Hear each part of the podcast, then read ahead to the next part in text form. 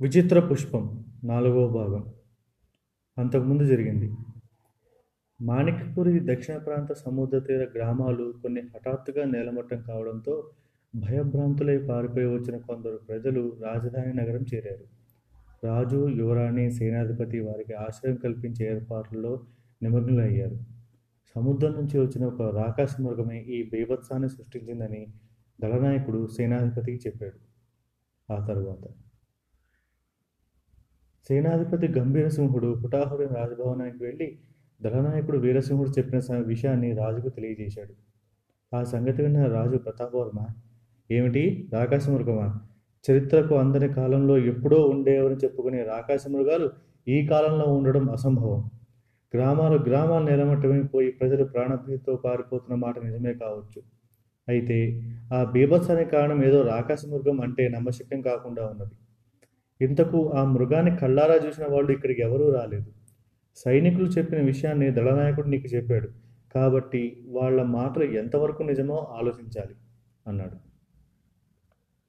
నిజమే ప్రభు దళనాయకుడు వీరసింహుడు నేలమట్టమైన గ్రామాలను చూశాడే తప్ప రాకాశ మృగాన్ని చూడలేదు.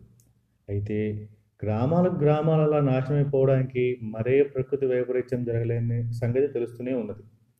కాబట్టి ఆ రాకాసి మృగాన్ని చూశామని చెప్పే మన సైనికుల మాటలను ఆధారరహితం అని తోసివేయడానికి లేదని నాకు అనిపిస్తోంది తమరు అనుమతించారంటే ఈ రాత్రికి నేనే ఆ స్థలానికి స్వయంగా బయలుదేరి వెళ్ళి అసలు అక్కడ ఏం జరిగిందో తెలుసుకుని వస్తాను అన్నాడు. సేనాధిపతి గంభీర సింహుడు కనింది. మంచిది అలాగే వెళ్ళిరా. నువ్వు వచ్చేలోగా నేను రాజగురుని పిలిపించి ఏం చేయాలో ఆలోచిస్తాను మునుముందు ఈ విషయంలో మనం రాజగురువు సలహాను పాటించడం శ్రేయస్కరం అన్నాడు రాజు. చిత్త మహారాజా అని అక్కడి నుంచి బయలుదేరిన సేనాధిపతి శరణార్థులుగా వచ్చిన స్త్రీలు పిల్లలు తలదాల్చుకున్న రాజప్రసాదం పడమటి భాగానికి వెళ్ళాడు. సేనాధిపతిని చూడగానే అక్కడ కాపలాభటులు అతని గౌరవంగా నమస్కరించి అంతా సక్రమంగా జరిగిపోతున్నది ప్రభు ఇక్కడ సమస్యలు ఏమీ లేవు. ఇక్కడ శరణార్థులను చూడడానికి మన యువరాన్ని కూడా ఇప్పుడే వచ్చారు అని చెప్పారు.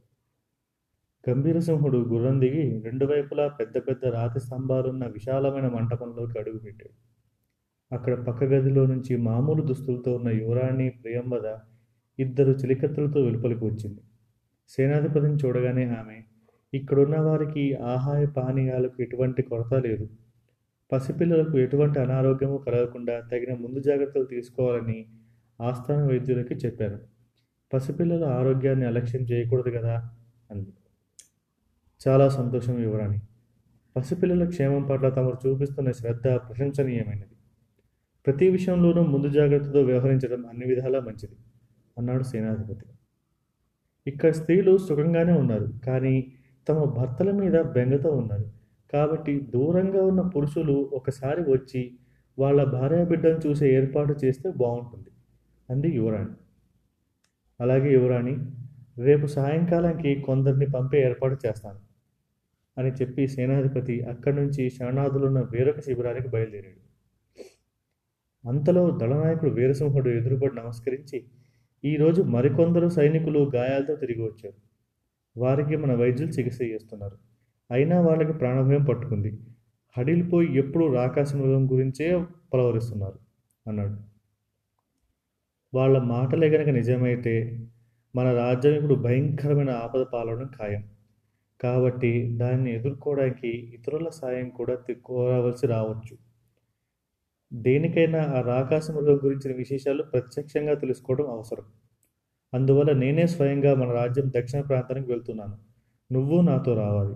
సాయంకానికల్లా సిద్ధం కావాలి అని ఆజ్ఞాపించాడు సేనాధిపతి. చిత్తం. సైనిక దళాన్ని కూడా మనం వెంట తీసుకెళ్దామా ప్రభు? అని అడిగాడు దళనాయకుడు. వద్దు. నీతో పాటు మరో ముగ్గురు సైనికులు వస్తే చాలు. అయితే ఈ రాత్రి కాపలాకు వెళ్ళ వెళ్ళవలసిన సైనిక దళాన్ని యథాప్రకారం వెళ్ళనివ్వు. మనం విడిగా వెళ్దాం.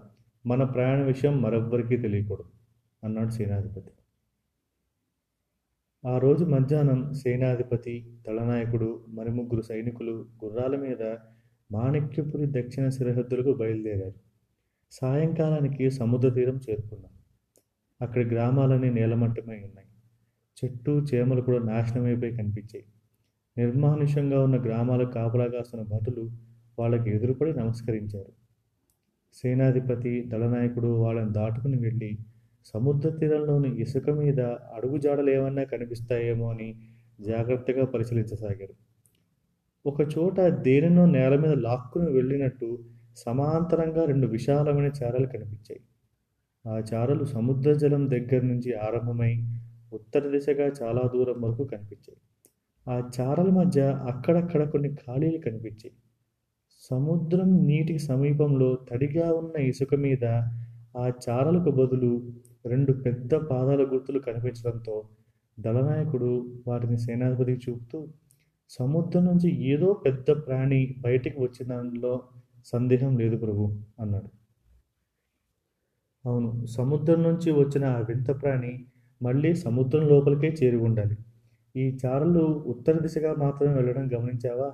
అని అడిగాడు సేనాధిపతి. నిజమే ప్రభు అంటూ దళనాయకుడు మరేమైనా గుర్తులు కనిపిస్తాయేమో అని సముద్ర తీరమంతా జాగ్రత్తగా పరిశీలించి చూడసాగాడు. కొంతసేపటికి చీకటి పడింది. ఆ తర్వాత ఏది స్పష్టంగా కనిపించలేదు. ఆ రాత్రి వాళ్ళు కాపలా ఉన్న భటులకు కొద్ది దూరంలో గడపాలని నిశ్చయించుకున్నారు. ఆ సంగతి కాపలా ఉన్న భటులకు కూడా తెలియదు. అర్ధరాత్రి దాటింది.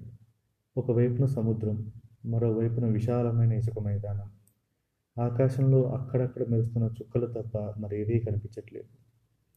నాలుగో జాము ఆరంభం కాగానే సేనాధిపతికి ఉత్తర దిశలో చీకటి కొండల ఏదో ఒక ఆకారం కనిపించింది. అది క్రమంగా తమ కేసు రావడం అతడు గమనించి దళనాయకుడికి చూపాడు. అది మెల్లగా కదులుతూ ముందుకు వస్తుంది. అటూ ఇటూ కదులుతున్న దాని తల ఎత్తైన చెట్లకు పైన కనిపించింది. అది ఇంకా ముందుకు రావడంతో దాని భీకరమైన రూపం మరింత స్పష్టంగా కనిపించింది. అయితే అది ఏమాత్రం శబ్దం చేయట్లేదు. తాడి చెట్ల వంటి కాళ్ళు కొండ చిలువల వంటి చేతులు గల అతి భీకరమైన రాకాశమృగం రూపం సేనాధిపతికి సైతం మనసులో భయం పుట్టించింది. సేనాధిపతి దళనాయకుడు ఆ రాకాశమృగం మార్గానికి అడ్డుపడకుండా ఎంతో జాగ్రత్తగా పక్కకు తప్పుకున్నారు అదృష్టవశాస్తు వారి వెంట వచ్చిన సైనికులు కూడా దాని పాదాల కింద పడకుండా తప్పించుకున్నారు. తూర్పు దిక్కున అరుణరేఖలు ఉదయిస్తుండగా ఆ రాకాశమృగం సముద్రంలోకి దిగి అలాగే లోపలికి వెళ్ళిపోయింది. సేనాధిపతికి నడుస్తున్న పర్వతంలాగా ఉన్న రాకాశమృగాన్ని చూస్తుంటే మానవ మాతులెవరూ దీన్ని ఎదుర్కోలేరనిపించింది. భయంకరమైన ఈ వింత ప్రాణి ఈ అర్ధరాత్రి సమయంలోనూ బ సముద్రం నుంచి బయటకు వచ్చి ఉత్తర దిశగా వెళ్ళి సూర్యోదయం కల్లా వెనుదిరిగి సముద్రం చేరుతుందన్న విషయం రూఢి అయింది. దానిని ఎవరూ ఎదుర్కోలేరు కాబట్టి తమ వెంట వచ్చిన ముగ్గురు సైనికులను రాజధానికి తిరిగి వెళ్ళమని సేనాధిపతి ఆజ్ఞాపించాడు. కాపలా కాయడానికి అక్కడికి అంతకు ముందు వచ్చిన సైనికుల జాడ కనిపించలేదు. వాళ్ళు రాత్రి వచ్చిన ఆ రాకాశమృగం పాదాల కింద పడిపోయి ప్రాణాలు కోల్పోయి ఉంటారని సేనాధిపతి గ్రహించాడు. ఆ రాకాశమృగాన్ని ఎదుర్కొని మన మన ప్రాణాలను సైనికుల ప్రాణాలను పోగొట్టుకోవడం వివేకం కాదు ప్రభు. అంతకన్నా ఆ రాకాశ మృగం మన రాజ్యంలోకి జ్వరపడి నాశనం చేయకుండా జాగ్రత్త పడడం క్షేమం అనుకుంటా అన్నాడు దళనాయకుడు. నిజమే అది మన రాజ్యంలో అడుగు పెట్టకుండా చేసే పథకం ఏదో ఆలోచించాలి. వీలైతే దానిని హతమార్చే ఉపాయం కూడా ఆలోచించాలి. మనం ఇప్పుడే రాజధానికి వెళ్ళి రాజుగారితో విషయం చెప్పాలి. ఈ రాత్రికి మనం భటులను ఎవ్వరిని కాపలాకి పంపొద్దు. రేపు తెల్లవారాక నువ్వు ఒకసారి ఇక్కడికి వచ్చి ఆ రాకాశ మృగం అడుగుజాడలు మరెక్కడైనా కనిపిస్తాయేమో చూసిరా అంటూ సేనాధిపతి గుర్రం మీదకి ఎక్కాడు. మరొక గుర్రం మీద దళనాయకుడు బయలుదేరాడు. ఇద్దరు శరవేగంతో రాజధాని నగరం చేరుకున్నారు. సేనాధిపతి రాజప్రసాదం చేరేసరికి అక్కడ రాజు ప్రతాపవర్మ రాజగురు గౌరీనాథుడితో ఏదో తీవ్రంగా చర్చిస్తున్నాడు. ఆయన సేనాధిపతిని చూడగానే ఆ వింత ప్రాణిని చూశావా? అని అడిగాడు చాలా ఆదుర్దాగా. చూశాను ప్రభు సైనికుల మాటల్లో ఏమాత్రం అతిశయోక్తి లేదు. అది తప్పక రాకస్మృగమే అంటూ సేనాధిపతి తాను దక్షిణ సముద్ర తీరంలో చూసిన దృశ్యాన్ని వివరించి ఆ రాకాశ మృగం అర్ధరాత్రి సమయంలో సముద్రం నుంచి వెలుపలికి వచ్చి తిన్నగా ఉత్తర దిశకు వెళ్ళి తెల్లవారేలోగా మళ్ళీ సముద్రం చేరుతున్నది. అతి భీకరమైన రాకాశ మృగాన్ని చంపగలిగే శక్తివంతులు మనలో ఎవరూ లేరు అన్నాడు. ఆ మాటలు విని రాజు మౌనంగా ఆలోచించసాగాడు. అప్పుడు రాజుగురు మహారాజా పూజారి కులశ్రేష్ఠుడి శాపానికి గురైన చంద్రకేతు ఈ రాకాశ మృగం రూపంలో తిరుగుతున్నాడేమో అన్న అనుమానం నాకు కలుగుతుంది. ఎందుకంటే చాలా అరుదుగా పూజే శతాబ్దిక ఇప్పుడు మన రాజ్యానికి ఉత్తర దిశలో పూచి ఉన్నది. ఆ విచిత్ర పుష్పం కోసమే రాకాశ మృగం రూపంలో ఉన్న చంద్రకేతు అక్కడికి ఆకర్షింపబడుతున్నాడని నాకు అనిపిస్తోంది. కాబట్టి ప్రస్తుతం ఆ శతాబ్దిక పుష్పాలే మనల్ని కాపాడాలి అన్నాడు. మనకు అరిష్టదాయకాలన్నీ తమను సెలవిచ్చిన ఆ విచిత్ర పుష్పాలే ఇప్పుడు మనల్ని ఆపద నుంచి కాపాడగలవా? అదిలా సంభవం గురుదేవా? అన్నాడు రాజు ఆశ్చర్యంగా. పూజారి శాపానికి గురై ఈ భూమి మీద చోటు లేకుండా పోయిన చంద్రకేతును ప్రస్తుతం ఆ విచిత్ర పుష్పాలే మాణిక్యపురికి ఆకర్షిస్తున్నాయి. ఆ విచిత్ర పుష్పాలను మనం ఆ రాకాశ మృగం అంటే చంద్రకేతు ఉంటున్న సముద్రం మధ్యానికే చేర్చామంటే ఆ నరరూప రాక్షసుడు ఇటువైపు వచ్చే అపాయం తప్పుతుంది కదా. అయితే ఆ సాహస కృత్యం చేయగల సమర్థులైన వీరులెవరో చూడాలి. అన్నాడు రాజుగురు. ఆ మాటలతో రాజుకు శృంగమాయ కొండల్లో నివసించే ఉత్తంగ జాతి ప్రజలు గుర్తుకు వచ్చారు. వసంతోత్సవాలకు వచ్చి వివిధ పోటీలలో గెలుపొందిన ఉత్తంగుడనే యువకుడు అతని మిత్రులు తనను అక్కడికి ఆహ్వానించిన విషయం రాజు మనసులో మెదిలింది. ఆ విచిత్ర పుష్పాలను యువరానికి కానుకగా ఇచ్చిన ఉత్తంగుడే కాబట్టి అతన్ని ఈ విషయంలో ఉపయోగించుకోవడం ఒక్కడే రాజుకు తరుణోపాయంగా తోచింది. కొంతసేపు దీర్ఘంగా ఆలోచించి ఆయన తల పంకించి సేనాధిపతి కేసు తిరిగి నేను మన రాజ్య రక్షణ కోసం రేపే శృంగమాయ కొండలకు బయలుదేరుతున్నాను. నా వెంట దళనాయకుడు వీరసింహుడు ఒక్కడొస్తే చాలు. అతడు ఇంతకు పూర్వమే ఒకసారి ఆ ప్రాంతానికి వెళ్ళొచ్చాడు. మేము తిరిగి వచ్చే వరకు ఇక్కడ శరణార్థులకు ఎటువంటి కొరత లేకుండా చూసుకోగల బాధ్యత నీది అని రాజగురు కేసు తిరిగి నా ప్రయాణం విజయవంతం కావాలని ఆశీర్వదించ ఆశీ ఆశీర్వదించండి గురుదేవా అని నమస్కరించాడు. ప్రజలను రక్షించడానికి చక్కని నిర్ణయం తీసుకున్నావు నాయన. రాజ్య రక్షణ కోసం ప్రాణత్యాగం చేయడానికి సాధ్యపడే సాహస వీరులు ఉత్తంగ జాతి ప్రజలు. నీకు తప్పక విజయం సిద్ధిస్తుంది.